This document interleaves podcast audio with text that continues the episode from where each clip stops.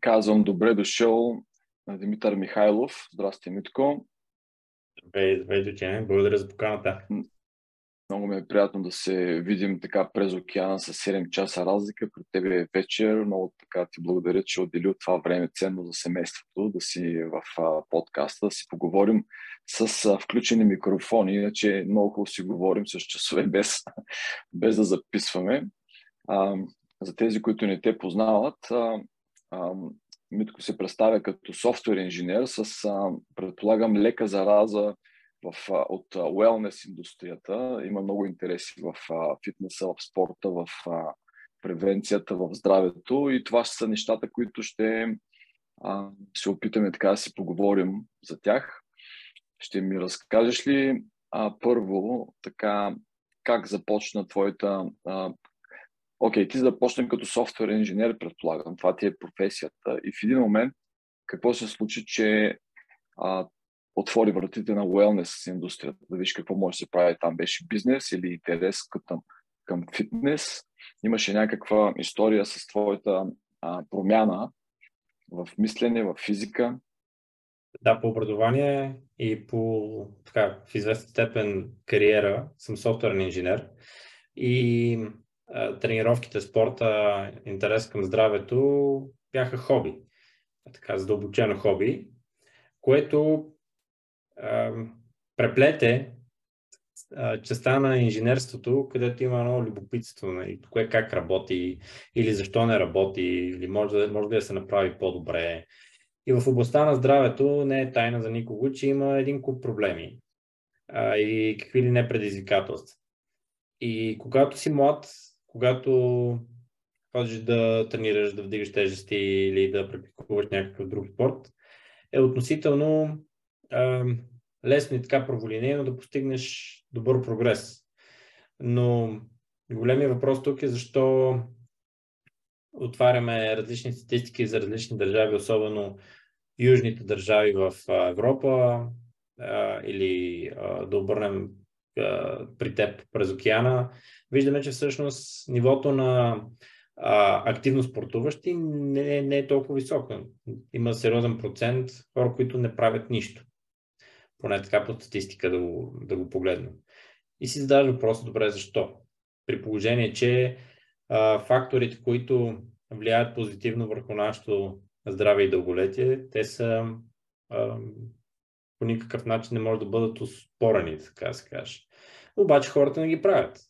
И това беше въпрос, който а, докато развивахме BBT като общество, виждахме хиляди-хиляди примери за хора, които почват, спират и имат някакъв степен на резистентност към това да се адаптират към определен тип навици. И виждахме, че всъщност, ако преди смятахме, че е заради липсата на информация, защото такава колкото и да е невероятно човек да си помисли през 2022, имаше периоди, в които информацията не беше толкова лесно достъпна. А вярната информация. Имаше всякакви тези и течения как работи здравето ни, но научно обоснованата информация не беше чак толкова лесно да бъде намерена и разбрана. Обаче не беше това. Някакси това да изложиш фактите не беше достатъчно по никаква форма. И инженер в мен се обади. Си каза, добре де, как, какво помага? Какво помага? Кое, кое е нещо, което а, би могло да упрости а, кривата на заучаване и активирането на определени действия, които да се превърнат в навици в широката публика.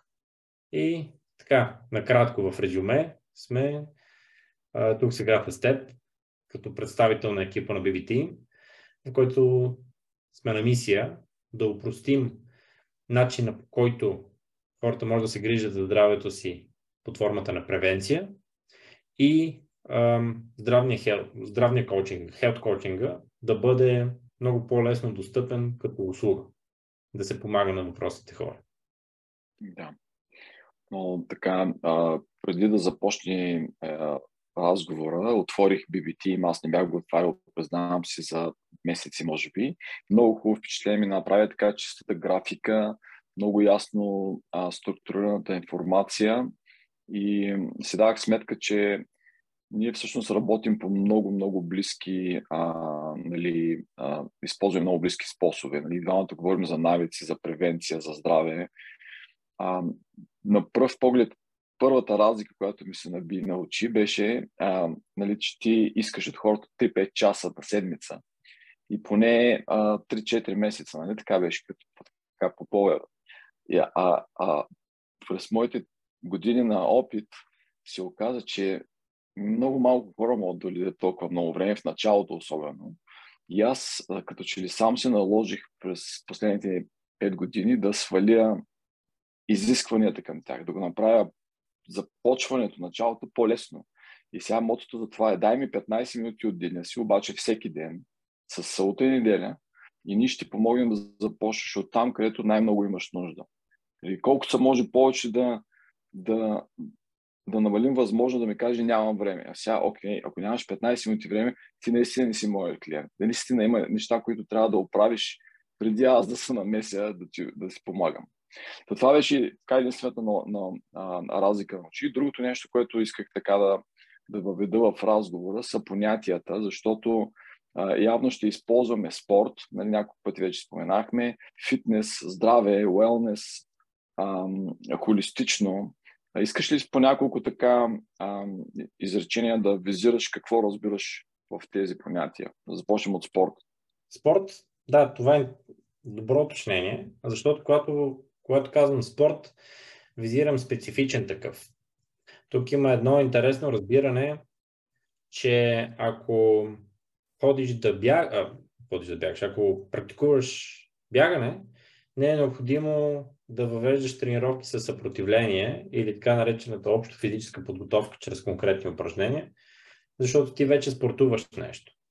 Ако обичаш да ходиш по планините или ако обичаш да плуваш или ходиш да играеш бадминтон, сквош, каквото и да е. И всъщност това много дълго витаеше. Аз имаше период, в който отказах да повярвам, че всъщност а, не е толкова явно допълнението между двете. Че всъщност, когато говорим за спорт, говорим за специфичен такъв, вдигането на тежести или работата със съпротивление не я отъждествяваме като спорт, отъждествяваме като тренировки, които под, а, правят общата основа да не се контузваме, когато спортуваме каквото и да е. Или така да се каже, когато а, сме физически подготвени за това, което ще ни се случва в деня. Може да се налага да местиш перални. Затова също са необходими сила и физически, физически дадености. Това е разликата между тренировките, които ние специализираме предимно и спорта като понятие отделно от тях. Да много така добре си спомням първия път, когато прочетах някъде от учебниците ми в ВИВ, че а, историята на спорта, как са го определили първо, англичаните са казвали спорт е всичко, на което може да се залага. И така ми остана като понятие, защото това е дисциплина, като имаш някакво единоборство или нали, се бориш с много хора като тими и трябва наистина да има някакъв неизвестен резултат. И в този смисъл бягането в парка не е спорт ти можеш да тренираш за спортен ивент, нали, за дисциплина, но то е по-скоро тренировката. Това е изнесеното. И тук са двете понятия, с които ние работим. Отивам да спортувам и отивам на фитнес, може да е едно и също и почват нали, разлики в какво правиш. Ти ми спортувам. Какво спортуваш? Ще ми вървя бързо в парка. Хм. Има ли спорт по бързо вървене в парка? Нали? Кой би заложил до това нещо? А, тия неща ги а, започвам, са ми много интересни, защото се оказва, че хората не знаят какво искат. И много често не знаят какво искат, защото са объркани. Не знаят какво да кажат, че искат. И е, може би, в наша роля като нали, консултанти да им помогнем да артикулират това, от което имат нужда. Да им кажем, това, това ли е, което искаш нужда? Сега ще ти го кажа това, което ти обясних. Кажи ми това ли е. Ако не е това, ще ти кажа друго. Нали? Защото много често хората работят с фитнес, спорт, взаимозаменят тези понятия, те са различни, особено когато разбираш какво стои за тях. Прав си за това, че спорт по принцип е нещо, което може да бъде а, категоризирано със състезателен характер. Не, в исторически план това е термина. Нашата специфика, в, в която оперираме, тъй като щом можахме да стигнем до веган шкембе чорба, значи бихме могли да адаптираме езика по начин, по който да работи за ползващите го. Езика е органичен. Иначе, пак, че ние се категоризираме в ролята на health coach, което вероятно ще също го изкоментираме след малко какво е, което пак формата на чуждица. И а, в нашата дейност а, сме далече от какъвто и да е състезателен характер, тъй като нашия фокус не е концентриран върху онези хора, които искат производителност, било то състезател, било то професионалист, който е под много сериозен стрес и а, оптимизация на времето и енергията му са от особено значение. А, ние се концентрирахме не върху този малък процент да може да прави още и още, още на супер високо ниво, а онзи океан от обърканите, от обърканите хора, как да улесним достъпа им до решението на превенцията на здравето. Защото превенция по принцип е едно много хубаво понятие. От всичките а, термини, които ще използваме, аз съм на мнение, че превенция като термин е абсолютно неясно какво стои. И у нас доскоро, смея да кажа, може би и сега, превенция е да отидеш да си пуснеш ни кръвни изследвания или да ходиш да види личния лекар веднъж годишно и толкова. Всичко друго, ако не си болен, значи превенцията ти е наред. Но не е така. И това, като го обясниш на един човек, той казва, добре, какво да правя? И ако трябва да стигнем до същите онези учебници на ВИФ от преди години, където трябва да знаеш биология, химия, наука на тялото и всичко, всичко, всичко, всичко, това е много висока летва тази група, този океан от хора да подобри здравето. Защото те обикновено са притиснати от време, от отговорности, от финанси, от интереси, които имат в живота си. И някак това невидимо нещо, наречено здраве и превенция на здравето, трябва да бъде част от ежедневието им по един изпълним начин. И това е голямото предизвикателство пред нас. Ако се сещам веднага за един човек, който и двамата слушаме подкаста му, Питър Ратие, той казва, най-големият проблем е, че на хората не им пука. И не им пука, докато нещо не ги заболи. И като ги заболи, се сещат, че е можело пък да не ги заболи. И всъщност отговора на това нещо е превенция. И както се казва, превенцията може би най- най-лесно се обяснява с как беше на българина сетнешния ум. Нали? Ех, сега, що не направих така преди 5 години, за да не ми се случи това, което сега ми се случва. Тоест, ето, реверс инженеринг на нещо, което не искаш да се случи, нали, го правиш в, а, а, преди това. Една скоба, ако позволиш, а, от една страна е факт, видяли сме го през годините и като опит, че докато не заболи или докато не се появи проблем, не ни интересува. Наистина не ни е приоритет.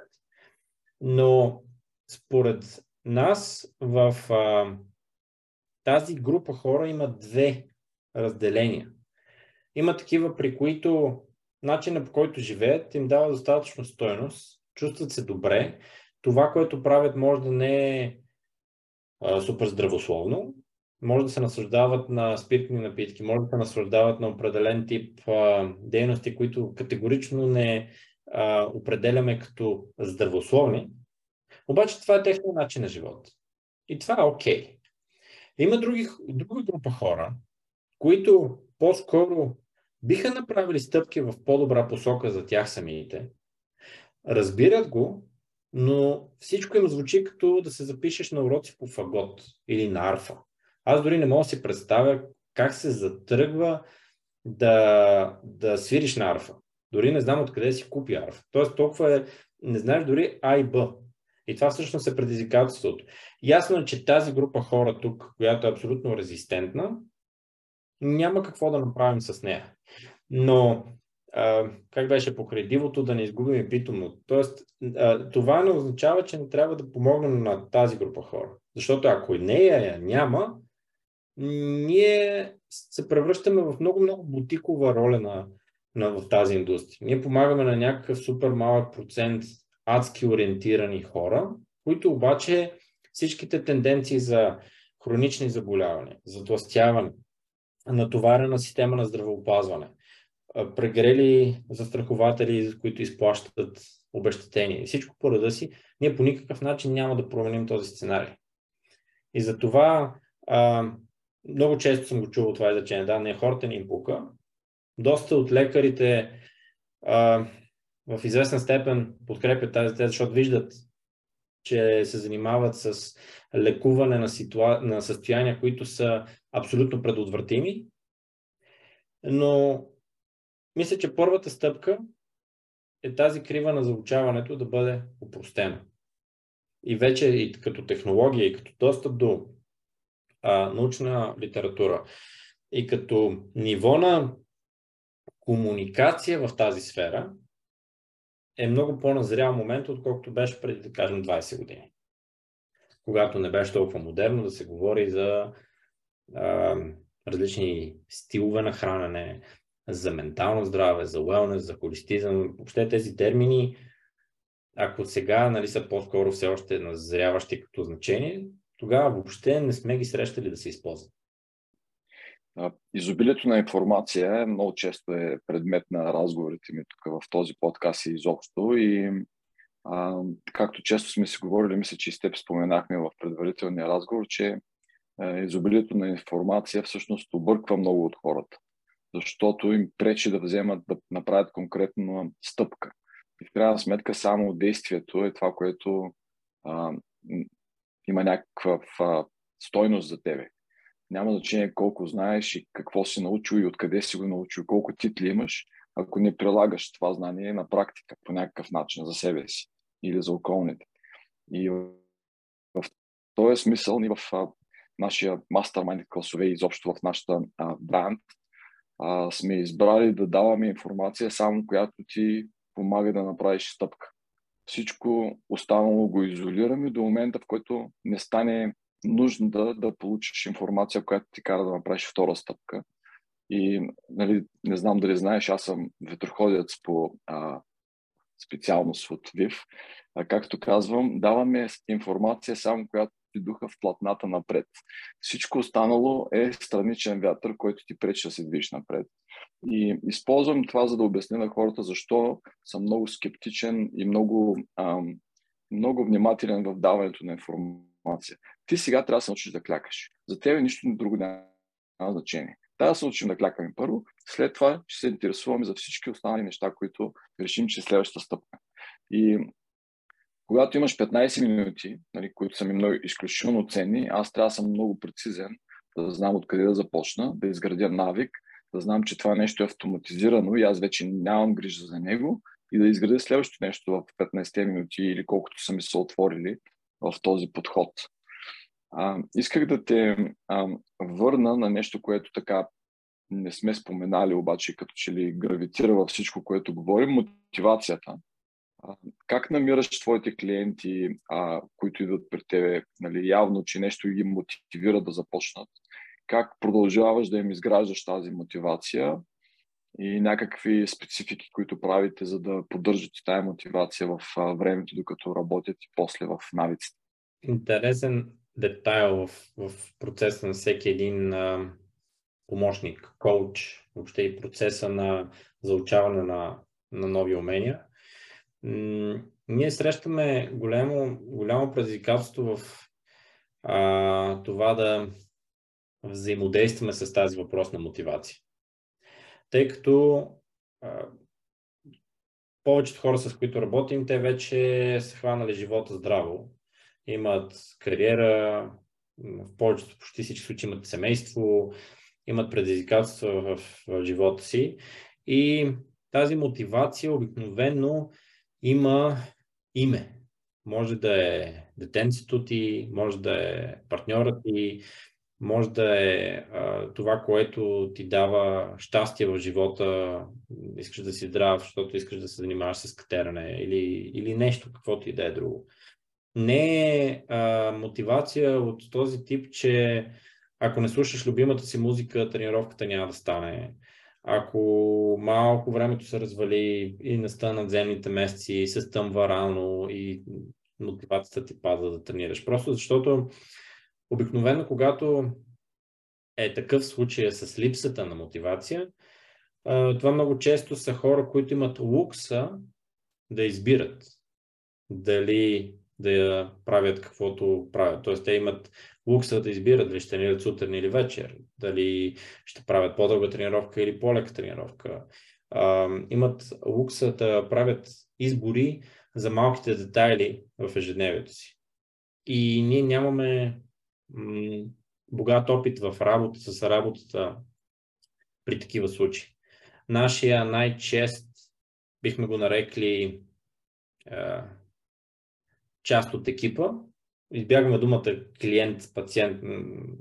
Този тип взаимоотношения ние доста бързо ги сме много по-близки от това, така да се каже.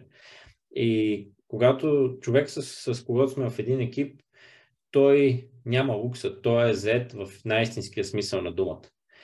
И ние търсим кои са тези умения, които да създават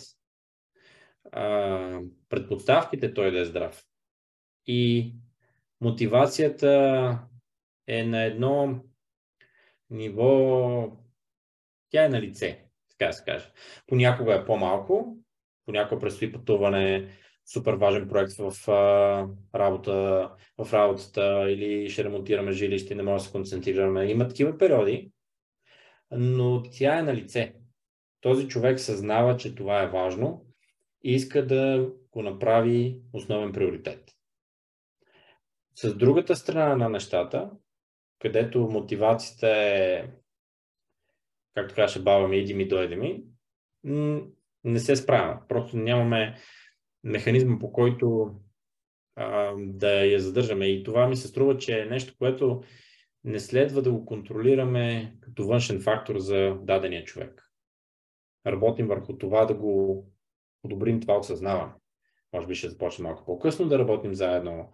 Може би трябва да минем етапи, в които той трябва, както ти кажеш, тези 15 минути да прави някакви супер базови стъпки, за да стигне етапа, в който може да вземе максимума от взаимодействие с нас в един екип. Значи за мен много важно значение има мотивацията, дали тя е а, осъзната или а, вкарана отвънка, защото имам много такива случаи, обикновено януари месец, обикновено съпрузи а, си купуват един на друг някакви там каквото имам аз на промоция януари месец, това беше преди вече нямам такива. И идва той и, и аз викам, окей, ти защо си тук, какво искаш да направим? Ами не знам, жена ми купи 20 сесии, сега кажи какво направим. Нали, и това е, аз разбирам, че той може би има нужда, който дали не осъзнава, защото жена му го е изпратила с най-добри чувства. И започваме сега един разговор. Окей, дай да видим сега. Нещо, какъв проблем, нещо болита. И, и то е понякога нали, отварящ очите този процес само за, за човека, който е дошъл и заведнъж разбира, че е време да вземе някакви мерки. И тогава вече отваряме втората страница, защото ние тази информация трябва да използвам и аз трябва да използвам като, като къмшик, както се казва. И казвам така, сега разделяме листа на две и от едната страна написваш всички хубави неща, които се случат от това, че работим заедно, които искаш да се случат. И от другата всички лоши неща, които ще станат, ако не продължим тази, това взаимодействие. И ние, аз пак ветроходни термини, като тия две сили стискат една костилка и тя тръгва напред. Нали? Това е яхтата. Ти, ти трябва да имаш, нали, това е като инструмента, който последните години наистина ми дава много а, така, а, резултат, за да имам еднакви сили от двете страни. Не може да е само позитивно да кажеш, о, ще бъдеш много хепи, нали? ти трябва да имаш от другата страна заплахата. Да стиснеш тия неща и да го сложиш човека по средата и той да няма мърдане. Искам много това, и ако не направя това, което много искам, това нещо ме застрашава, защото то е реално. Аз, аз знам, че то ще стане. Нали? И тогава ти, той, ти е, той ти е вкаран вече в тази котийка, където ти трябва да му дадеш най-доброто, за да може да продължава да, да, мотиве, да, да, да изпълнява. Това е нещо, което така като механизъм работи и ми е интересно човек с инженерна мисъл и софтуерно така можеш ли да си го представиш като дизайн, който да го дадем, ето тук така си постави силите от едната страна, силите от другата страна и виждаш колко като мотивация имаш зареждане, за да действаш следващите месеци. В случая, ролята ми на инженер а, малко по-скоро ми пречи. И веднага ще ти обясня защо. Инженера разсъждава логично. И ако тук има нещо, вероятно и тук има нещо, за да има конструкция. Докато доста често в а, нашата дейност, даже не доста често, абсолютно винаги, м- такива неемоционални, а, перфектно логични хора, които работят с данни, аз откакто съм в тази сфера, не мога да ти кажа дали познавам 10 човека, които са такива. От хиляди, хиляди примери. Тоест, тук има много голяма доза на емоции, на някакъв тип креативност в а, виждането ни какво значи здравето, защото в началото а, от ранна детска възраст здравето е по-скоро свързано с някакви визуални физически показатели. Искаме да изглеждаме по някакъв начин, искаме да сме готини, искаме да сме привлекателни, искаме да сме модерни. И вече така напред във времето, когато виждаш, че този двигател, с който си се родил, не работи по същия начин, започваш да осъзнаваш по-духовния аспект, по-емоционалния, социалния, когнитивния и виждаш, че всъщност твоето тяло няма да функционира така, както е функционирало на 20 години цял живот. Евентуално би могъл да правиш всичко, което а, е възможно в твоето битие, за да поддържаш това, което имаш, за да не го загубиш. Но това е така да се каже степен на съзряване. Може би нещо като пирамидата на масло, само че wellness смисъл, където идва холистизма, че а, съгласно житейския път ти закачаш тези отделни елементи. И тук е голямото предизвикателство, защо ако разсъждаваш само като инженер, пречи, защото инженера вижда някакъв конкретен модел като една поточна линия, да създаде ясен процес. Нали, този процес може да има много подварианти, но доста често се получава, че когато стане дума за хора, ние трябва да видим къде те се припокриват, за да изградим модела на работа и къде те се различават, за да намерим по какъв начин трябва този модел да се обясни. Затова има хора, които не могат да четат. Дислекция нали, е по-скоро изключение, но четенето не е начинът по който те ще освоят тази информация. Те може да искат да са по-социални, т.е. да искат връзката да поговорят с а, консултанта от среща, може да искат да го видят повече чрез видеосъдържание, може да са по-хаотични в това да записват някакви метрики. И интересното е, че когато стане дума за тяхното здраве, методите, по които те биха могли да се грижат за него, нямат нищо общо с тяхната професионална визитка или с тяхното образование или каквото и да е друго. Това е нещо, което съм забелязал и много ме, много ме изненада. Тоест хора, които са мега успешни или а, имат определен тип инженерно образование или, или, или економическо образование, виж, че те, защото отнасят от здравето им, са супер хаотични. И тези двете, които ти ги посочваш, нали, за да се създаде котиката, те работят по един а, алогичен за техния профил модел. Но това е защото, както винаги обичам да казвам, ние сме изтъкани от някакъв тип страхове и някакъв тип разбирания, които често са закостенели разбирания, предразсъдъци да, да ги наречем. И трябва да видим по какъв начин да ги поставим в фаза на контрол, да може да ги контролираме тези две неща. Да ги елиминираме не е възможно, според мен, но да може да ги контролираме. Защото това е единствения начин, по който можем да променим сценария в наша полза, що се отнася до здравето. Иначе сме поредните, които ще се разболеем, остареем и умрем накрая. В случая, нали, аз използвам много тези две неща точно в мотивацията, защото това са двете сили, които а, аз трябва по някакъв начин да включа, за да мога да работя с човека. От една страна има позитивното, което го, заради което е дошъл, от другата страна е негативното, което е същата сила, което да го изплаши, защото, както Питър ти е казал, хората се движат заради болката, заради лошото. Нали? Правиш нещо, защото те боли. Той е по-силен мотиватор. Няма да, го, няма да отида на сауна, защото нали, ще ми е добре, но ще отида на сауна, защото, примерно, а, това ще ми увеличи живота с а, нали, 5 години или пък а, ще спре да ма боли гърба. И тези примери може би не бяха точните, но разбираш какво искам да кажа. Болката е като че ли по-силен мотиватор от това а, нещо хубаво да се случи от това, че работиш. И особено когато има нужда нещо 6 месеца, 7 месеца, една година да работиш. Това са едни големи а, цени, които хората трябва да платят да видят резултат.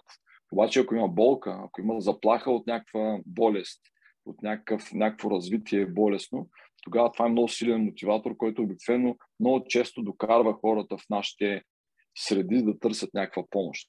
Много често идват хората, защото нещо вече е станало, както ти каза по-рано, а не защото искат нещо да направят.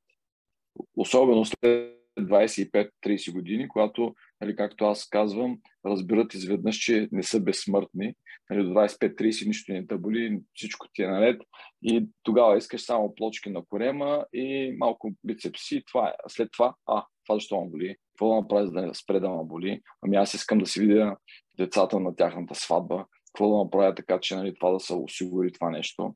И това е нещото, което ам, в по-голямата си част от времето вече се занимавам и с което нали, ще искам да поговорим малко за това, което нали, а, а, наричаме дълголетие на български, longevity, и което а, се описва с няколко термина, които дори нямат преводи, ни за това говорихме на български. И може би това почва да поражда а, проблем от самото начало. Ето, а, дълголетието а, се описва с а, две неща, които е хубаво да се обяснят. Като lifespan, нали, продължителност на живота, и health span, продължителност на здравето в този живот. И тези две понятия, аз поне не съм намерил превод на български, и ето ти веднага проблема. Да вкараме, първо трябва да вкараме терминологията, за да обясним на хората. Ние искаме да продължим здравето ти в живота, който ти е отреден. Правейки това, този живот ще стане по-дълъг. Те са взаимно свързани тези неща. Колкото повече се движи за това здраве да продължи, ми ти ще удължиш и живота си повече. Нали? И най-важното, няма да има период от живота ти накрая, който ще имаш срив на здравето и без здраве ще си болен, ще лежиш на легло 5 години, близките ти ще харчат пари и нерви да те гледат, ти ще си независим на практика съществуваш без да имаш всички бенефити от това да си жив.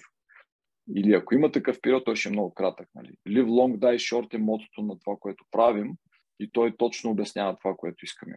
Искаш ли да обясниш какво правите вие в този, тази посока за изобщо говорили се за дълголетие в, а, с хората, с които работиш в а, България и по света? Ще дам една стъпка назад, когато говорим за информацията. А, има една а, интересна ситуация и тя е, че в а, сферата на здравето и на wellness има голямо преплитане между ам, редица автори. От една страна автори, които бизнеса има да продават на тази информация, да пишат книги. А, и около тази информация, м- за да... Е, екстремума продава винаги най-добре. И когато стане дума за дълголетие, често в а, тази информация се засяга че на нас не е отредено да живеем 100 плюс години и как да направим а, така, че човечеството да живее 100-150 години.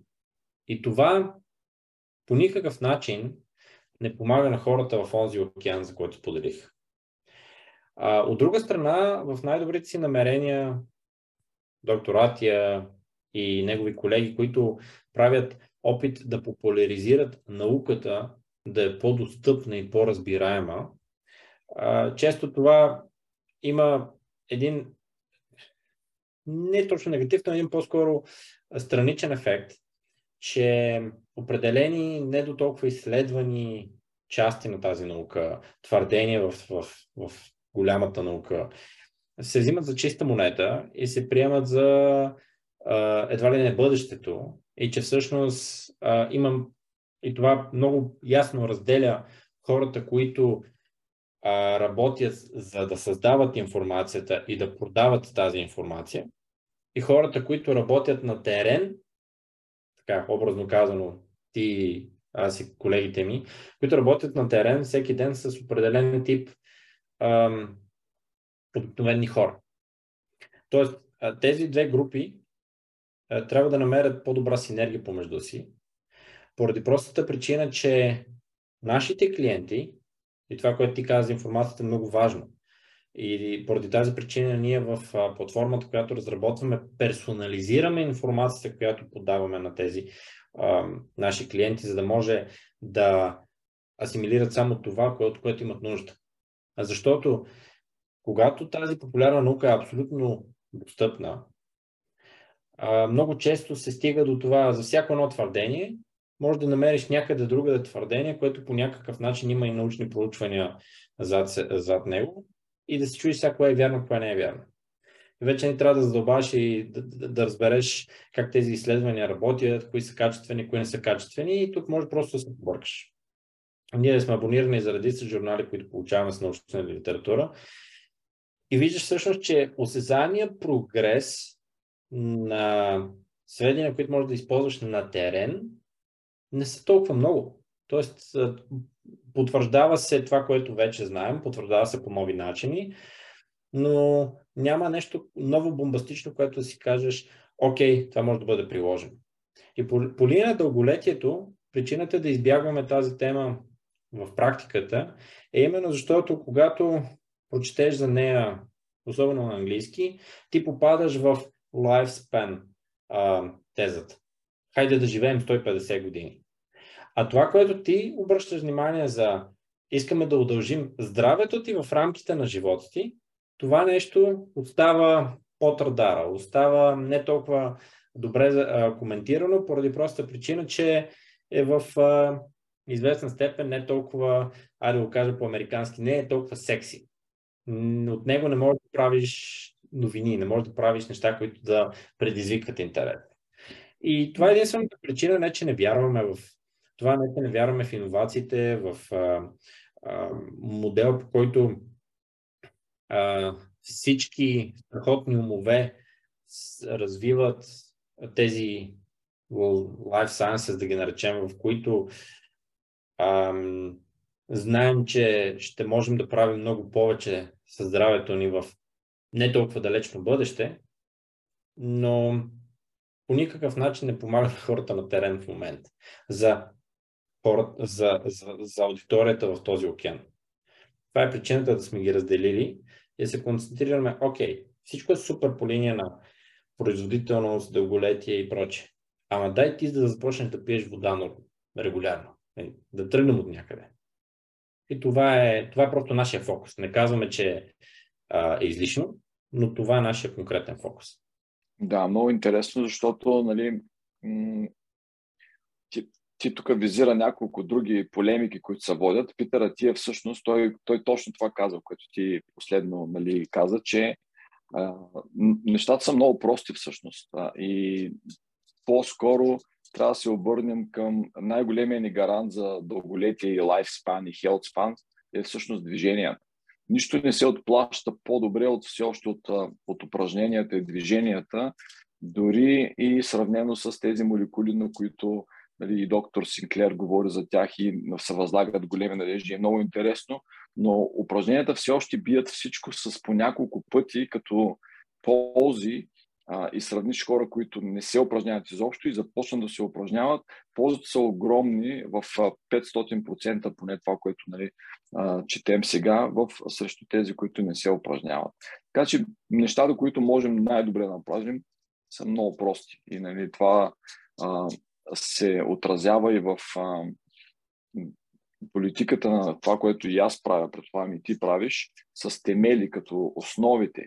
Значи, изобщо не искам да говоря за нищо, ако ти не си покрил основите. Ти се първо се научи да клякаш, да се навеждаш правилно, да имаш стабилност и баланс, да имаш, а, а, да знаеш как да дишаш нали, в ситуации различни. И след това ще говорим за нещо, което ти е много интересно, искаш да се развиеш. Както казвам, това е като външна инвестиция първо си направи капитала вътрешния, нали, след това инвестирай навънка в а, всички сфери на спорти, където искаш да се занимаваш.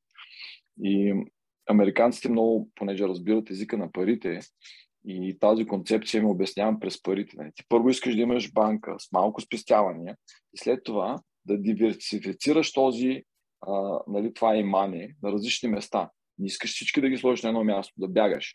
Защото ако се щупи кръка, какво ще правиш? Седнеш и ще стоиш? Ами ако можеш да плуваш, му отиш в басейна, защото там няма нужда да си използваш крака. Нали? Тоест ти искаш тогава да инвестираш в различни неща, които да ти помогнат да стоиш активен, защото в крайна сметка това е много важно. Да не спираш. Нали? Keep, keep going. Абсолютно. Това в интерес на истината е ам, любопитно. Ние може би ще стигнем и до, до този детайл в течение на разговор, че ти, бидейки ситуиран в Штатите и ние, бидейки ситуирани в Европа, прави ни впечатление, че първо много голяма част от данните, с които разполагаме и въобще всякакъв тип тенденции, те са много силно концентрирани върху щатския пазар. Струва ми се като култура, като виждане за живота, като ниво на социални взаимодействия, щатите са много различни като хора, отколкото са европейците. И, за съжаление, алармиращите статистики в щатите са нещо, което се зараждат и в Европа в различни степени. И а, това, което ни прави впечатление е, че практиките, които се опитваме да видим дали работят в Штатите, те катастрофират тежко в Европа. Било то за части на здравето, било то как да подобрим менталното здраве или какъв да ни е подхода, как да агитираме повече хора да спортуват. Каквото и да е, но има различни нюанси в приложимостта им. Но когато гледаме слабо какво случва в Штатите, поне според нас е трябва да намерим прочета, по който да го направим в различни географски ширини спрямо потребностите и разбиранията на, на населението. И това е голямото предизвикателство, когато стане дума за това как health culture като роля да бъде популяризирана, но с нюансите спрямо демографията и географията, на която оперира. Това е постоянна да, тема. Штатите, от щат до щат, от зип код до зип код има разлика от небето до земята. Така че аз никога не се правя, нали, не правя моите а, е, така, а, програма, в зависимост нали, от това, каквото знам за всички щати и каквото става. От град до град има огромна разлика. А, това, което ми е направило впечатление е много интересно. В България, когато си дойда, имам страхотно много активност, която дори не я мисля. Вървя много. Когато се върна тук, въпреки че ходя активно и се опитвам да съм активен съзнателно, не успявам дори да стигна до нивото на, тая, на тия движения, които правя в България, без да ги усетя. И това е голям плюс за българите. Нали? Всички, които живеем и се движим и вървят по улиците. Защото тук просто живота е такъв, че ти а, никъде не можеш без кола. И прикараш много време в кола, на стол. Нали? И това е нещо, нещо, което не се вижда. И може би това е един много голям скрит проблем. И а, може би една основната разлика в движенията. Нали? Живота в Европа изобщо предполага да се движиш. А тук е обратното. Нали, не можеш да се движиш. Трябва съзнателно да отидеш на джим, на фитнес, за да а, вървиш един час на тредмила, което е, ти си го извървяваш без проблем в България, без да го усетиш той един час. Аз засичах различни дистанции във Варна, ами аз до вълнолома, като ти се върна, това са даже 35 минути вървене, даже не е тренировка. Точно това е, като, ако, ако се върна в началото на разговора, това са онези 3 до 5 часа на седмица, които а, а, искаме да адресираме, за да може да подобрим а, себеопознаването на въпросния човек. Тъй като когато стане дума за увеличаване на физическата активност в рамките на нашето ежедневие, всички сме много заети. И когато стане дума за здраве, някакси чакаме да ни се освободи време, за да въведем здравето. Нали, здраве, спорт и свободно време там са, са намятани в една категория. Което е... Не, не съм успял да намеря първоисточника на това обединение, къде и как е станало, обаче токтично, токтично разбиране за здравето. И когато искаме да го организираме по такъв начин, всъщност виждаме, че като ги съберем на седмица, те може да са в въпросните 3 до 5. И а, всъщност за дадения човек да е много по-лесно си каже, аха, всъщност това не е толкова голям ангажимент, който аз трябва да го блокирам в календара си и в, в съзнанието си и да му отделям толкова време, просто защото а, аз вече в някаква степен го правя. И другото е интересно и защо го правим. А, това не е от една страна свързано с а, а, хората, които нямат тези часове. Имаме доста случаи на хора, които са по два пъти тези часове. Тоест ние ги връщаме от другия екстремум в, в тази зона. Хора, които тренират 6-7 пъти седмично, в стремежа си, че те са постигнали една относително казано добра форма, изглеждат добре, функционират добре. И обаче от това страда социалния им живот, това страда емоционалното им здраве, защото те смятат, че ако не са на педала постоянно в, в а, тези екстремуми, те няма да изглеждат и функционират и да се чувстват по, по, по този начин. И това е много, това всъщност е доста интересен момент как да, как да успееш да намалиш темпото, без да губиш резултат, не за да можеш да си подобриш холистично здравето. И този детал, който каза ти за ходенето пеша, е много ценен и това са тези хора, които са на терен, защото те трябва да говорят повече. Поради проста причина, че това трудно го виждаш, тези нюанси, тези малки детайли, трудно ги виждаш в големите тези, в големите теми, които са в големите заглави. Тъй като това, което ти споделяш от работата на терен, е много по-приложимо, отколкото това да се насмели, асимилира и приложи от един начинащ. И затова е много важно да говорим повече и да адресираме малките практични елементи, които да задвижат колелото. Защото, както казах, движението е несравнимо по-добра медицина от каквото и да е друго. И го има елемента, че ако задвижиш колелото и ако тялото ти започне да се чувства добре от движението, ти се чувстваш адски зле, когато не се движиш. И го има вече този, това състояние на, на духа, че ти търсиш да се движиш.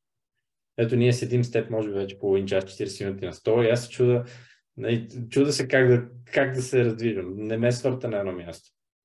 И Трябва това да е правиш тест... солео с push тук. Това е новото изобретение, което се оказа, че е изключително интересно. Повдигането на петата по 45 градуса задейства солеусите, този мускул, който а, а, сваля а, кръвната захар и гори предимно мъзнини. Много интересно. Изследване доктор Хюберман и, и вчера имаше такава публикация. Аз съм я постнал и сега всичките ми приятели казват, че цял ден тренирали по 4 часа под бюрото.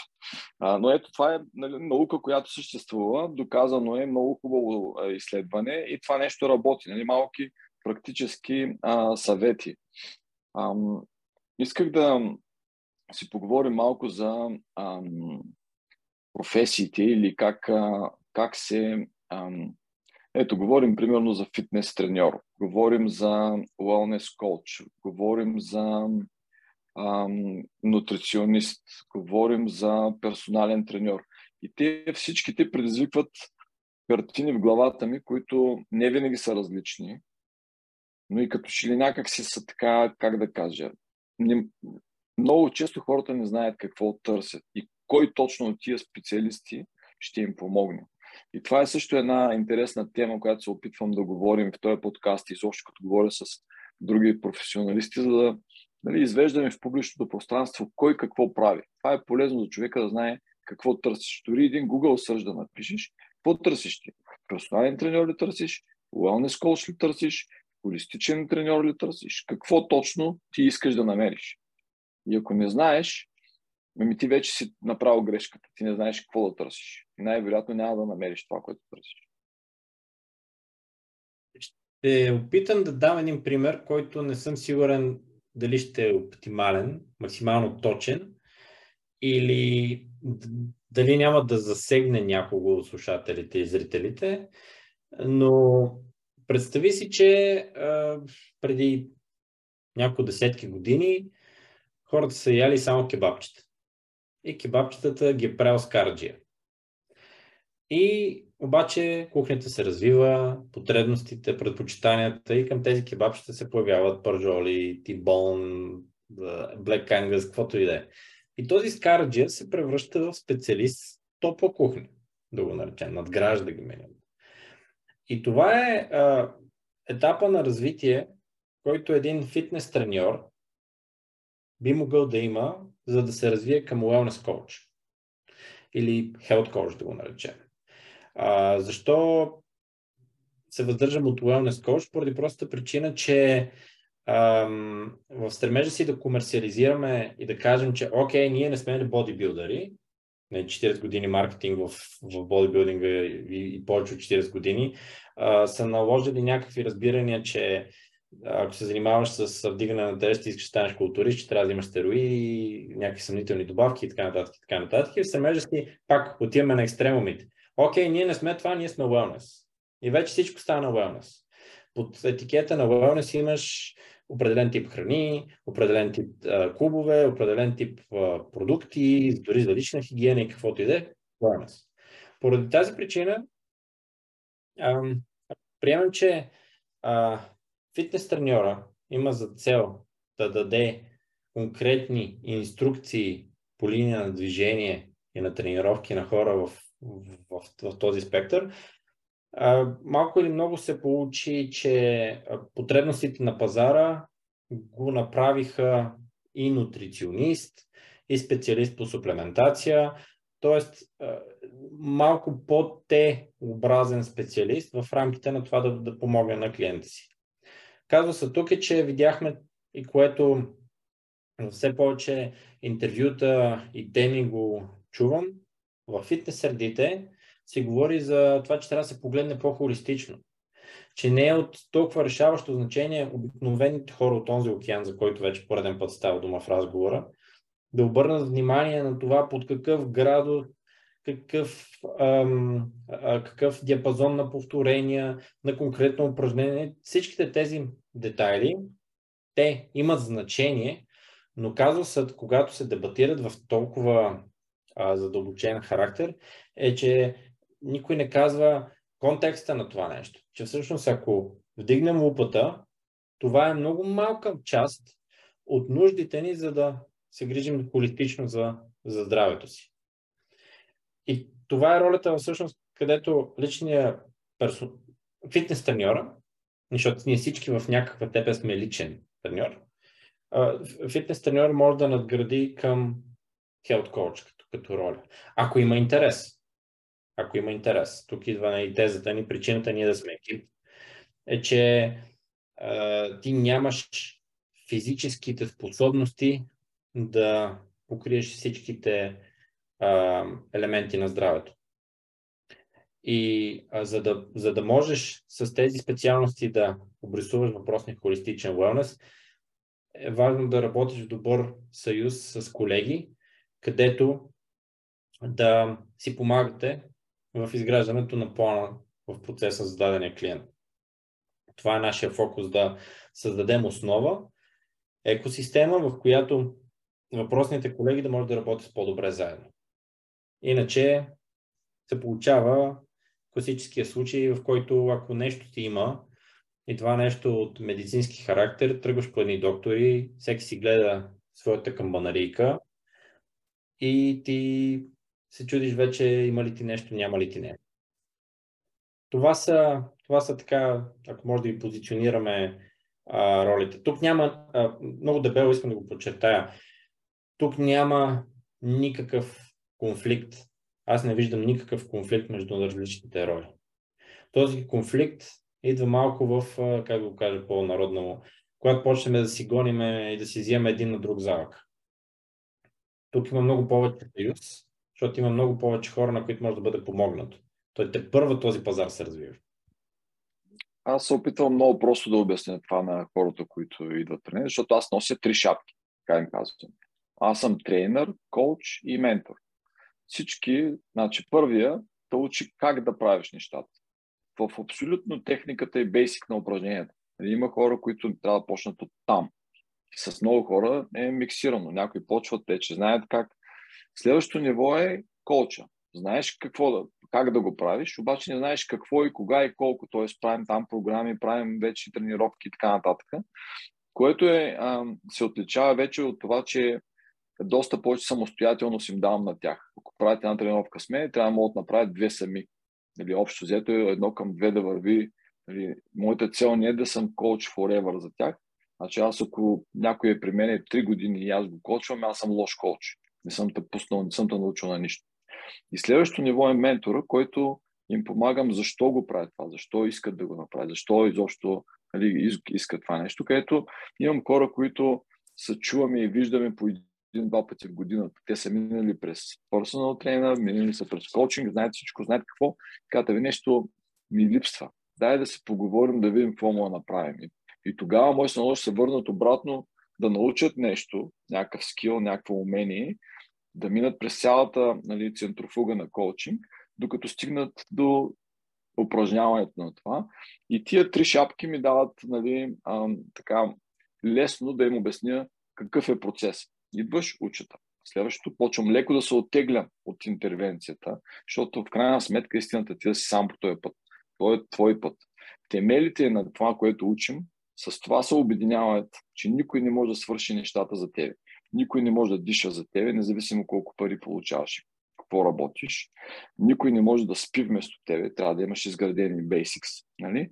Никой не може да се храни вместо тебе, никой не може да се движи вместо тебе, никой не може да е осъзнат, нали, mindfulness за теб. Тия неща ние им казваме аксиоми, защото а, ако ние, ние трябва да нямаме никакъв шанс да спорим там. Това е което искаме да поставим. Аз не говоря за диети, като говорим за хранене, говоря за нещо, което е а, инструмент, аз го наричам, глада. Всички трябва да можем да го използваме този инструмент, независимо къде се намираш.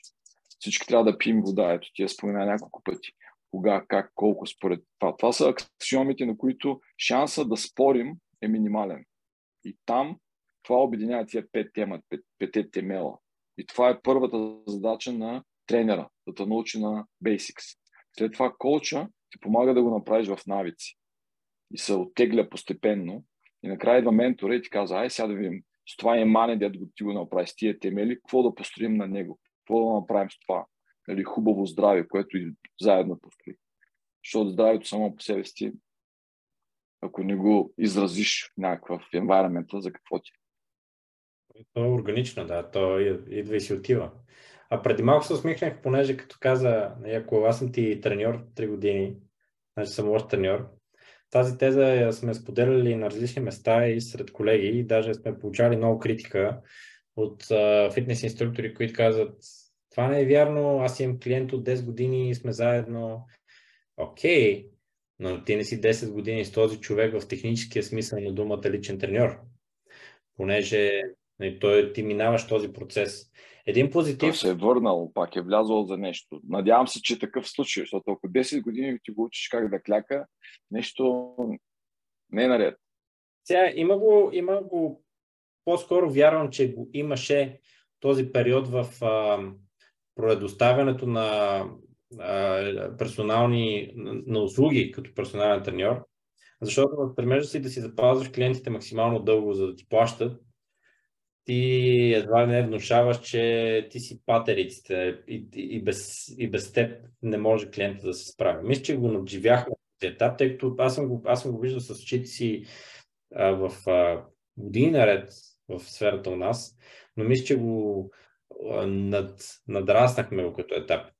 А, един позитив на това, че работиш на чуждестранен пазар, в случая английски език ти е основен, е, че не е необходимо да обясняваш разликата между тренер, коуч и ментор. Проблема на българския е, че в...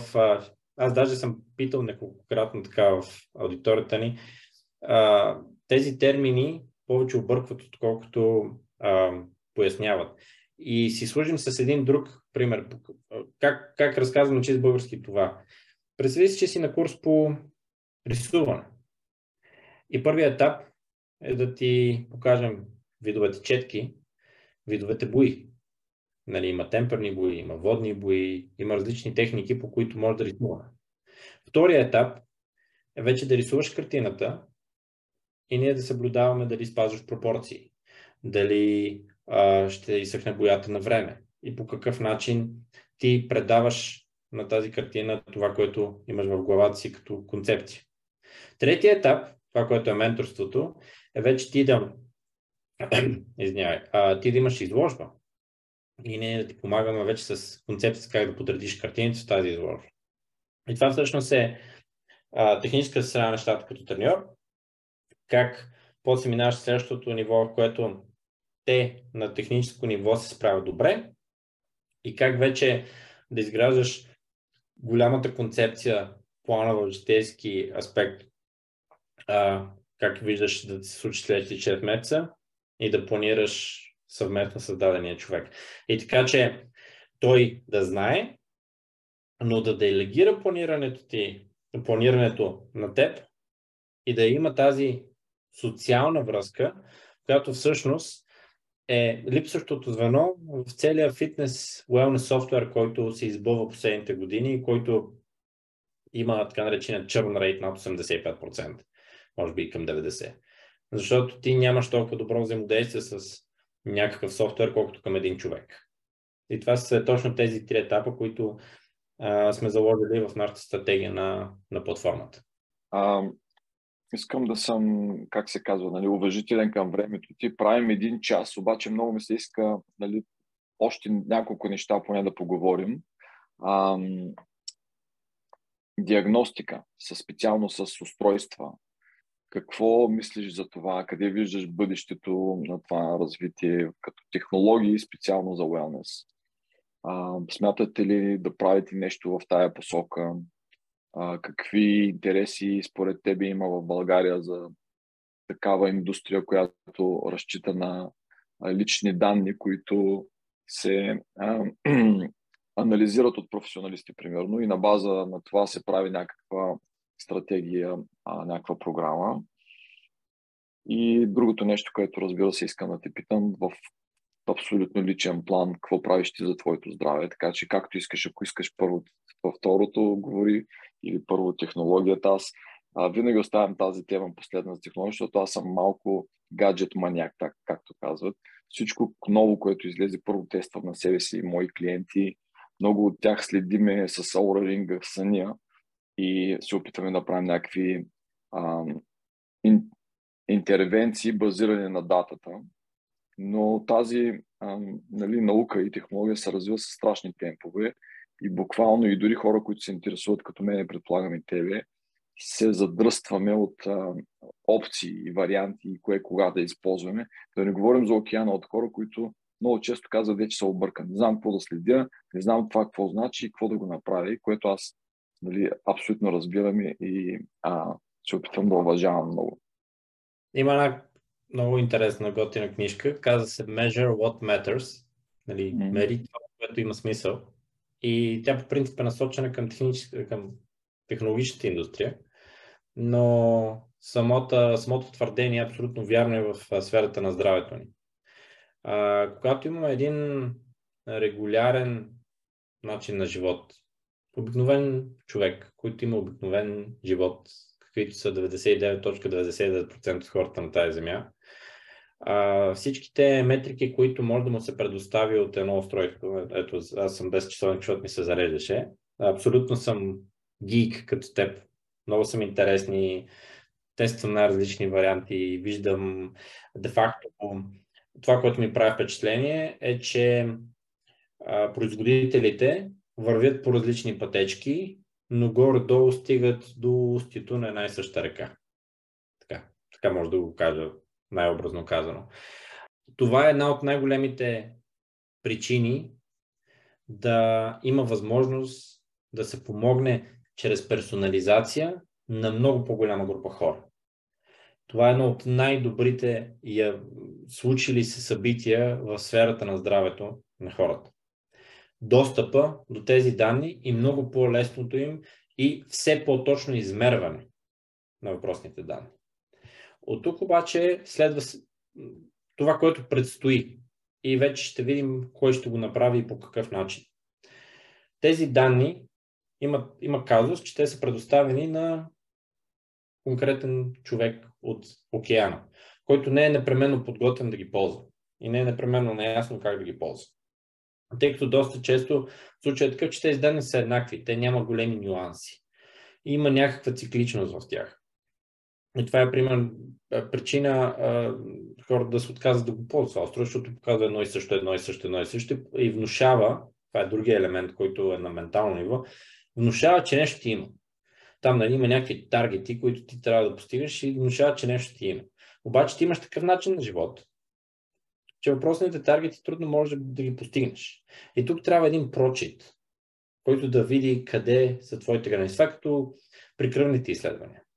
Тоест ти можеш да имаш някакви отклонения, обаче тези отклонения спрямо начина ти на живот, история, родители и прочее, да са адекватни за, за теб, а не спрямо тези хиляди други хора, с които се сравняваш.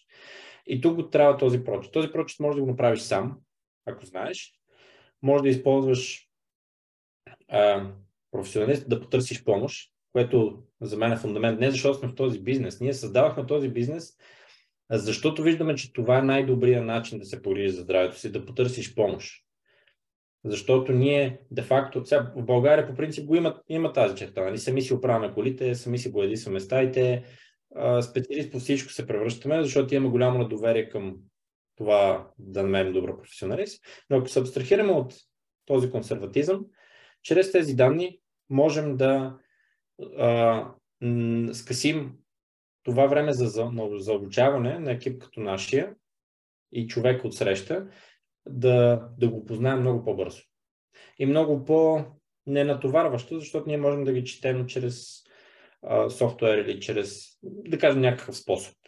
Така че строго положително, като нали, първата аларма е, че а, би могло да бъде твърде отъжняващо психиката на един човек с толкова много метрики. И второто е, че а, те трябва да бъдат използвани тогава, когато има ясен смисъл. В Штатите, в принцип, страхотни early adoptери, там са матраци, пръстени, какво ли още не. Тоест има много иновативни методи и има критична маса хора, които биха ги ползвали и е много по-достъпно.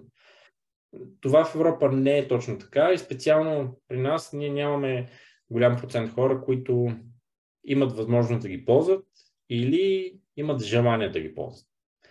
И за това все още сме на етап, в който много по-лесно за нас би било да кажем, окей, всеки е длъжен да ползва някакъв тип устройство, но това силно ограничава групата хора, които биха го ползвали.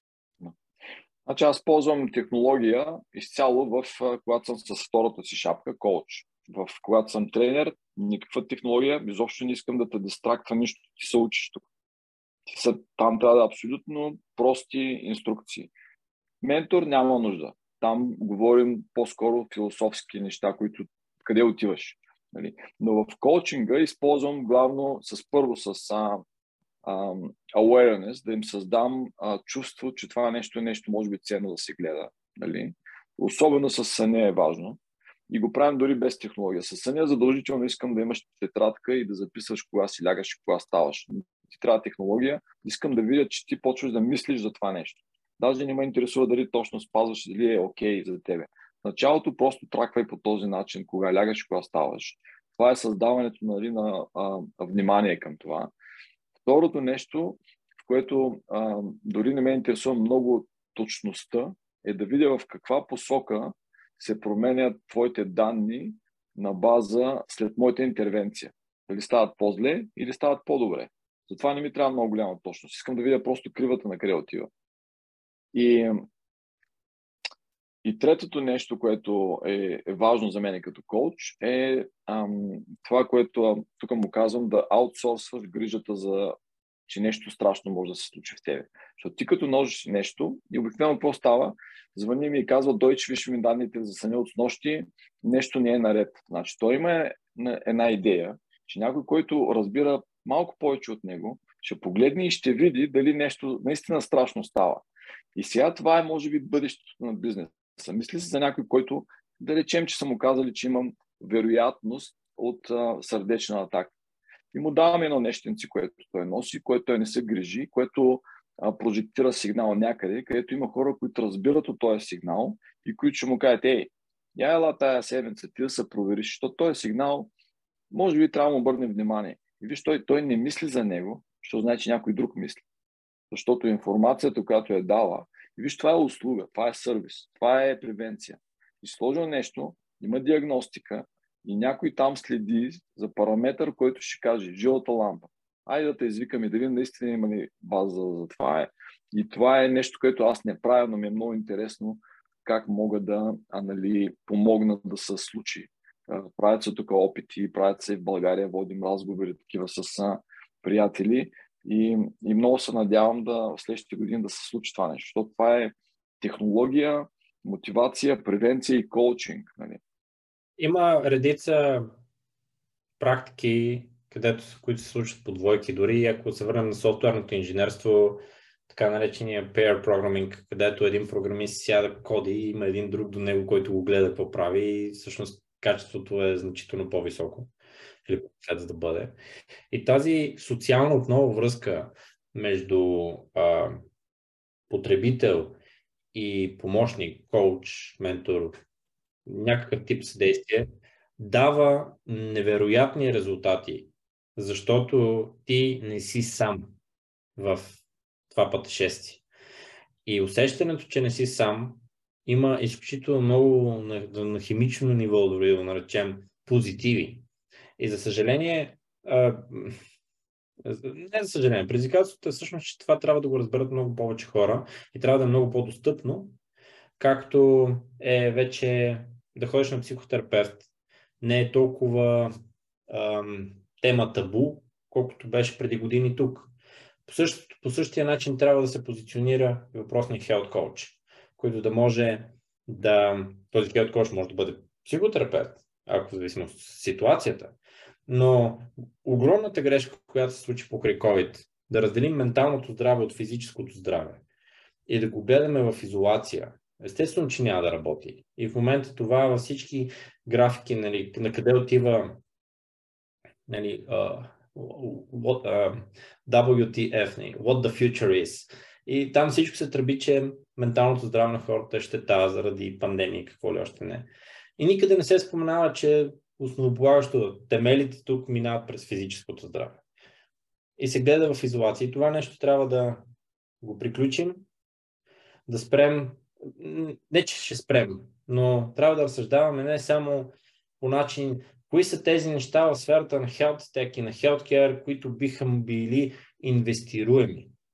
Тоест да гледаме само това, което биха би било получило инвестиция, значи да е нещо, където да е cutting edge, да е супер а, интересно и да скалира бързо, защото видяхме вече, че последните 2-3 години са много показателни. Няма да се работи по такъв начин. Ако естествено искаме да помогнем на, на този океан от хора. И стигаме тук до а, вторият ти въпрос. Какво прави аз? А, аз съм на житейски етап, в който съм родител, съпруг, имам две малки деца и съпругата ми има свой стартъп, да го наречем. И а, аз имам проекта, за който стана дума в нашия разговор. И технически погледнато, това си като 4 деца. И а, търся начина по който да съм оптимално производителен, за да може да обръщам внимание на всичко, което се случва в ежедневието ми и да правя така, че да не се пренавивам. Това е много, много ключово, защото а, има ще, ще, може, може би ще засегна морската тема, а, корабната тема. Когато ти си свикнал да плуваш след първата шамандура, губиш абсолютно всякакво разбиране какво е да плуваш преди нея, там на плиткото. Тоест не можеш да си представяш, че някой го е страх на плиткото. И това, тази сетивност като коуч, като ментор, е много ценно да не я губиш, защото в обувките на начинаещия е, трябва, трябва, да, трябва да умееш да, да си в въпросната роля. Трябва да умееш да, да, да имаш тази емпатия, която да се свързваш. В нашия екип аз се старая да съм най-близко до, до начинаещия. И поради тази причина правя относително казвам средно аритметично на най-добрите практики. Тренирам 5 пъти седмично. Имам 70-80 хиляди крачки на седмица. Това е лесно, защото вода деца до градина, прибирам. Тоест имам движението, както каза ти в България, е лесно да ги натрупаш, просто защото разстоянията са такива. А, имам няколко принципа. Следя си фибрите в храната, следя си протеина. Всичко друго е ролята на родител. Често дояждаш нечи закуски, нечи вечери, нещата от живота.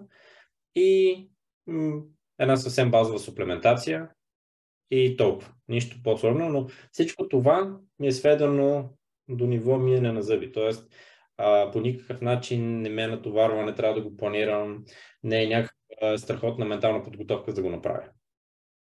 Нещо за съня конкретно, което правиш или се опитваш да следваш? С деца е много нали, предизвикателно. А, ти сега при тебе 11 часа през нощта а, имаш, а, явно даваш признаци, че си сова или поне ориентация в този хронотип, че си а, способен да работиш късно вечер. Много софтуерни инженери са така. Станах сова. По принцип никога не съм страдал от а, некачествен сън, така да го наречем. Винаги съм успял да, да се наспивам с а, да се наспивам добре да се наспивам с относително по-малко сън. Нямам, почти нямам денонощи, където, което е с под 7 часа.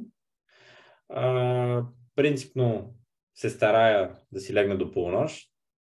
А, но, когато децата бяха по-малки, нали, това беше редовно да се будим, да идат в нашото легло и така нататък, нещата от живота. А, но категорично имам ритмичност на съня. Не е да сега си легна в 3 през нощта, да стана в 7, не, през целия ден съм убит и прочее. А, в а, студентските ми години, да кажем, че можех да го правя доста по-лесно. Сега не е така. Определено усещам разликата, когато съм се наспал и не съм се наспал, но не съм а, твърде прецизен в абсолютно всички това всъщност е, е една тема, която може би пропуснах да, да споделя. Има една много изострена мания по така наречения self-development. А, твърде много чужди си използвах от моя страна в разговора, но а, мисля, че така, този мост, който правим, го позволява. И това малко ни превръща в а, твърде големи перфекционисти и егоисти. А, тези две състояния не ни помагат, а, както казват по-възрастните и по-мъдри хора, сам не се живее. Тоест ти на някакъв етап в живота си няма да сам и ще се грижи за някой друг. И тази мания, всичко да ти е под конец, както са милионите видеа A Day in Life на дали ще е софтуерен инженер, на, на личен тренер, на който и да е, там където всичко е, ставаш, медитираш, так, так, так, так, так, един, един куп работи. Това на практика ако не живееш сам, много трудно би могло да се случи. Би могло да го поддържаш на едни 70%, но не винаги се случва по такъв начин. И затова аз не се опитвам да съм максимално прецизен по линия на ритъм на сън, ритъм на хранене и всичко, и всичко друго, поради простата причина, че реално не е възможно. И повече би ме затормозявало и поради тази причина не, не се целя да е перфектно. Целя се просто да тези, тези състояния да, да, да, да присъстват в моя живот, състояния, тези действия и толкова. Но, но, но нищо повече. Имам периоди, в които не ми се занимава. По-миналата седмица беше, или там някак преди, седмици, преди две-три седмици, беше ми период, който не ми се тренираше в зала и ходих да играя баскетбол. Аз съм отвратително слаб на баскетбол, обаче беше интересно. И да, прекъсвам си програмата, която не е конкретно програмирана, обаче това е живота. Продължава, после се върнах всичко пред. Да. Практикувам ами, на 100%. Това е, а... това, което... Не е нещо, което много инвестиция правим ние в коучинга и според това, което се оказва, че работи, е всъщност мисълта за съне като дефицит, като банкова сметка, както казвам аз. Трябва да видиш ти дали ставаш с минус или с плюс. Ако имаш минуси, трябва да намериш начин да го връщаш, защото ти не искаш постоянно да дърпаш от тази сметка и в един момент да фалираш. Нали? И затова тенденциите са по-важни, отколкото една нощ, примерно, някаква промяна. И тия тенденции могат да се хванат с устройства или пък с такава тетрадка дневник, за която казахме. Защото това е едно от нещата, които всички са съгласни и специалисти и хора, които се занимават, че а, системната липса на сън не води до нищо хубаво. Нали? А, това е много интересно. Ня- някаква медитационна mindfulness практика, нали, да използваме чуждици, както си говори, да. А, имаш ли която искаш да споделиш или не съм там дойче. Така ще ти го кажа. Не стигнал етапа, в който мога да го оцена а, на практика и адекватно. А, неща свързани с медитация, а, с дишане, пробвал съм, практикувал съм известно време, но този етап, на който се намирам в живота си, покрай деца и всичко останало, което е супер забавно като приключение mm-hmm. и както и обичам да казвам, аз като станах родител, всъщност разбрах, така удари на товарния влак, че аз нищо не разбирам от живота. Нищо не съм научил до света, защото трябва да изграждам. И не съм, не съм стигнал там. А, това не означава, че, не, че го изключвам. Напротив. А, може би имам някакви етапи на разсъждения, на мислене, имам способността да мога да си изключвам мозъка и просто да гледам някъде и да, и, и да съм максимално отпуснат. Не съм сигурен дали това може да го определя като mindfulness, но неминуемо ще стигнем до там. Неминуемо ще стигнем до там. Значи аз, както казвам, да mindfulness е естествена като дишането. Всеки е mindful. И това е състоянието, което искаш да си да прекарваш време. Нали? Сега, медитацията е само един от инструментите, една от тренировките да, да, да се научиш да си mindful. И а, ползата от да правим такива инструменти, да се научаваме на такива тренировки е, че тогава можеш да предизвикваш mindfulness състоянието, когато ти трябва или когато искаш да го предизвикаш. И, например, сега, понеже имаш малки деца, ще ти кажа нещо, ако искаш да го опиташ. Много са ценни тия спомени един ден, които ще имаш сега с децата. И начинът да ги запомниш по-цветно е да се опиташ, когато се случи нещо, което искаш да запомниш, е да опиташ да вкараш едно сетиво в този спомен, който не е непременно нещо, което използваш. Давам пример. Играйте с влакче на земята или сгробявате лего. Страхотен момент. Искаш да го запазиш като нали, картинка. Каква е миризмата в стаята? Какви са звуците, светлината? Нещо, което идва по други сетива опитай се да му направиш така ментална снимка. И след няколко години можеш мислено да се върнеш в това състояние и да изпиташ същото удоволствие почти, защото ти си въвел няколко различни тригера, които са запомнили това нещо. Това е, ти си бил mindful в този момент. Разбираш ли? Това много ме се искаше да го знам едно време, когато нали, аз имах малък син, с него сме имали такива. Сега запомня, помням неща, но те са двоизмерния. Ти имаш възможност да го направиш по-вивид този спомен сега. Да, да, да, да, да, да, да. Това е като спомените с бабите ти и дядо ти, спомените на село, които свързани с топлия хляб, нали? Точно, абсолютно. Много, много ценно е това. Много ценно е. А, и когато стана дума за mindfulness, се, се, да се замисля, аз понеже може би го имам заложено в, в характера ми покрай моята скорпионска зодия, ако вярваш зодии, а, че м- понякога искам твърде много да станат нещата а, по начина, по който си го виждам и спрямо тайминга, по който си го представям. И тук, по линия на, на това по-добро ментално състояние, на духовно състояние, много разсъждавам върху смиреността да си по-смирен, да си по-търпелив, да знаеш, аз лично знам, че всичко става трудно в този живот. Малко неща стават и така, но а, това не го, мисля, че не е така на характера или не е, не е конкретно знание, а е процес. Това е умение и ти трябва да го поддържаш. И смиреността и да си, да си постоянен и търпелив е нещо, което аз трудно научих, трудно помагам и на децата ми да го научат. И, върва, и всъщност това, ако, ако, ако трябва нещо да сложа в категорията на mindfulness, на този етап е смиреността. Едно нещо, което ай, имаш да избереш две неща, които искаш твоите деца със сигурност да научат от тебе. Две неща. Две. А... Добре.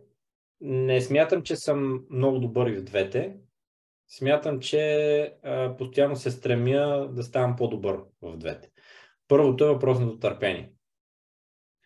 А, защото е много важно да умеем да преследваме някаква цел, да имаме определено поведение, резултатът от което ще дойде след някакво време.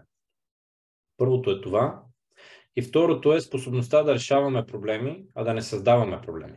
А, да виждаме успееш ли и можеш ли да виждаш проблеми, проблеми ще има винаги. Независимо дали ще ни превземат роботи, компютри или каквото и да е, винаги ще има проблеми за решаване. И способността да намираш решения, а не да предизвикваш нови, е много ценно умение за бъдещите поколения, не само за моите деца, в принцип за бъдещите поколения. Това е нещо, което като качество не мисля, че някога ще изчезне като потребност. Първо да ти кажа, нали, да не те плаша, но родителите много често не са авторитет за децата си. Не защото не знаем, не защото нали, не можем, просто е така е направен света. Нали. Децата предпочитат да научат нещо от някой друг. Тоест не са стеснявай да поканиш някой друг да научи твоите деца, както аз съм го правил за, мой, за моя син. Нали? А, и, има един такъв момент, в който те искат да научат нещата от някой друг, който те нали, някакси тогава ги ценят повече. И второ, това, което каза за а, нали, постоянството, защото аз така си го преведах, нали, като системно да правиш нещата, търпението, постоянството е, може би, най-важната нали, фактор, който аз казвам в разделя хората на успешни и неуспешни с постоянство. Значи няма значение колко добре се справиш един път. Покажи ми колко пъти може да направиш сто пъти това нещо. Нали. И, и в тренировките, и в wellness, и в фитнес, и в храненето, и всичко е това демонстрирай ми, че може да го направиш една година това, за което говорихме и ще видиш резултата. Той не, не, не ще дойде. Постоянството е абсолютен темел в а, а, нещата и ни, почти никой, виж, не ги учим децата на това нещо, на постоянство. Някакси целият свят ги учи да стават нещата бързо и им отнема това, това качество. И това е много, много ценно качество, което сега го изискваме, но то като че ли може и да се възпитава. По, по, линия, по линия на децата ще, съвсем накратко ще кажа едни разсъждения, които имам. Е, в момента много се говори за това, че децата затластяват, че имат редица рискови фактори от чисто здравен характер. И това, което на мен ми прави впечатление, е, че винаги, когато стане дума за деца, се говори за тях като самостоятелни единици. А никое дете, докато не навърши пълнолетие, не е самостоятелна единица. А е пряко свързано под действията или бездействията на неговите родители. И когато говорим за епидемия от затластяване при децата, никой никъде не коментира родителите. И това, което казваш за авторитета, усещам го, не виждам как децата ми имат едно поведение на една в детската градина, друга вкъщи. Но а, ни, аз харесвам тази теза, че ние като родители малко можем да предадем на децата ни и не е толкова важно да се фокусираме, да се опитваме да ги възпитаваме тях, а трябва да възпитаваме себе си. Много трудно може да предадеш постоянство, търпение и така издръжливост по пътя, ако ти самия я нямаш. Аз това го виждам от доста възрастни хора. Тоест, ние не можем да имаме култура на а, грижа на личното ни здраве, можем да го очакваме от нашите деца. А те гледат това, което правим, искаме или не искаме. И на мен това ми е едно от най...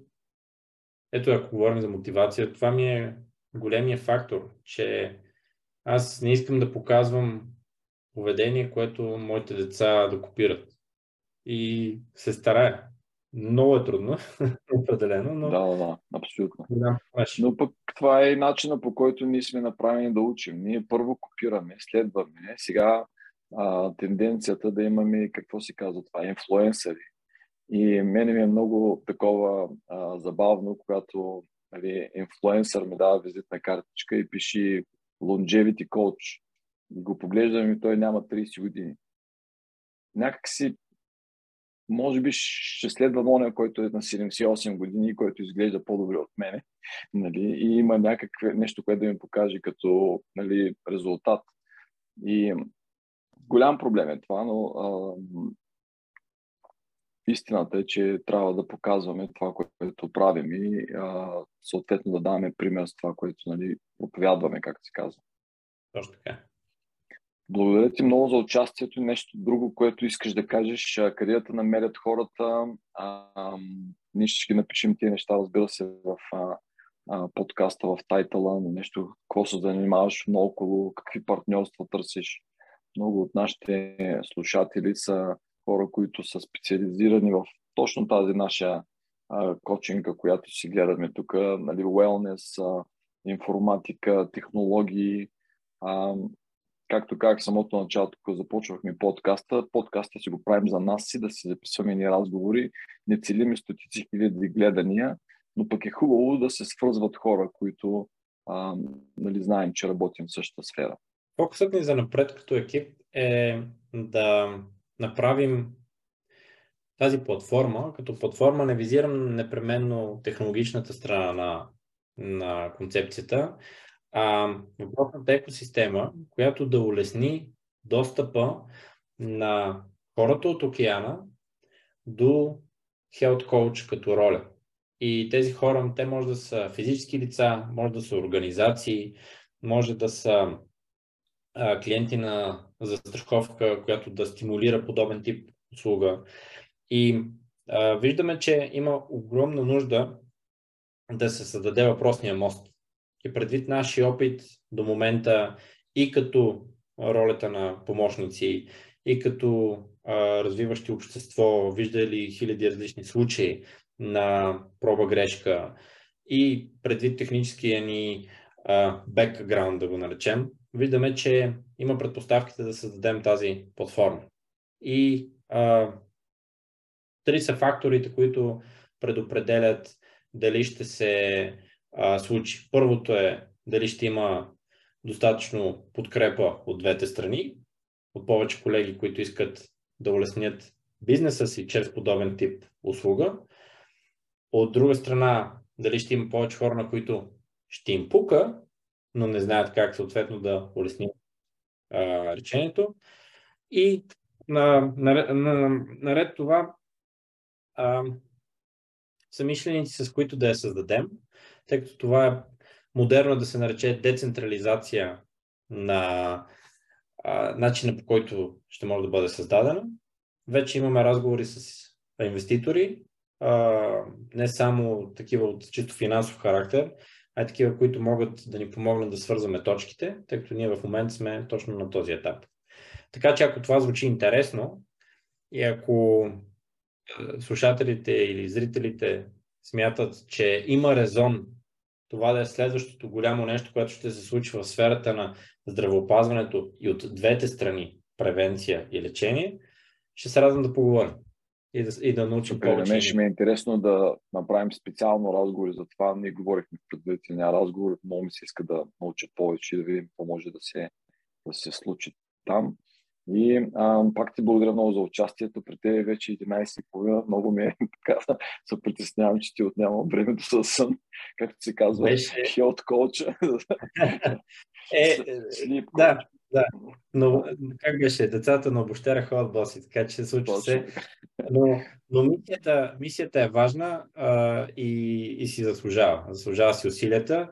И ако, ако стане, то ще е защото а, хората ще ни подкрепят и ще намерят смисъл. И това е, това е водещото. Не го правим а, толкова заради нас, но и тук няма доза егоизъм. Има редица по-перспективни начини да, да печелиш пари и слава, както се казва. Но тук причината вече да сме над 20 години в тази сфера е именно това, че има смисъл а, за самите хора. И това е така да наречем, което наричаме етичен бизнес. За мен беше удоволствие. Ще се радвам да поговорим. Благодаря ти много за участието и до скоро надявам се вече в България да се засечем. Ще се радвам. Ще се радвам. До скоро. До скоро, благодаря. Благодаря ви, че бяхме заедно в още един епизод от Темели подкаст. Надявам се да ви е харесал. Ако е така, можете да ни последвате, за да не пропускате следващите епизоди от линковете на този екран. Също радваме се винаги да чуем от вас и ако имате идеи за гости и теми, които искаме да обсъдим. До скоро!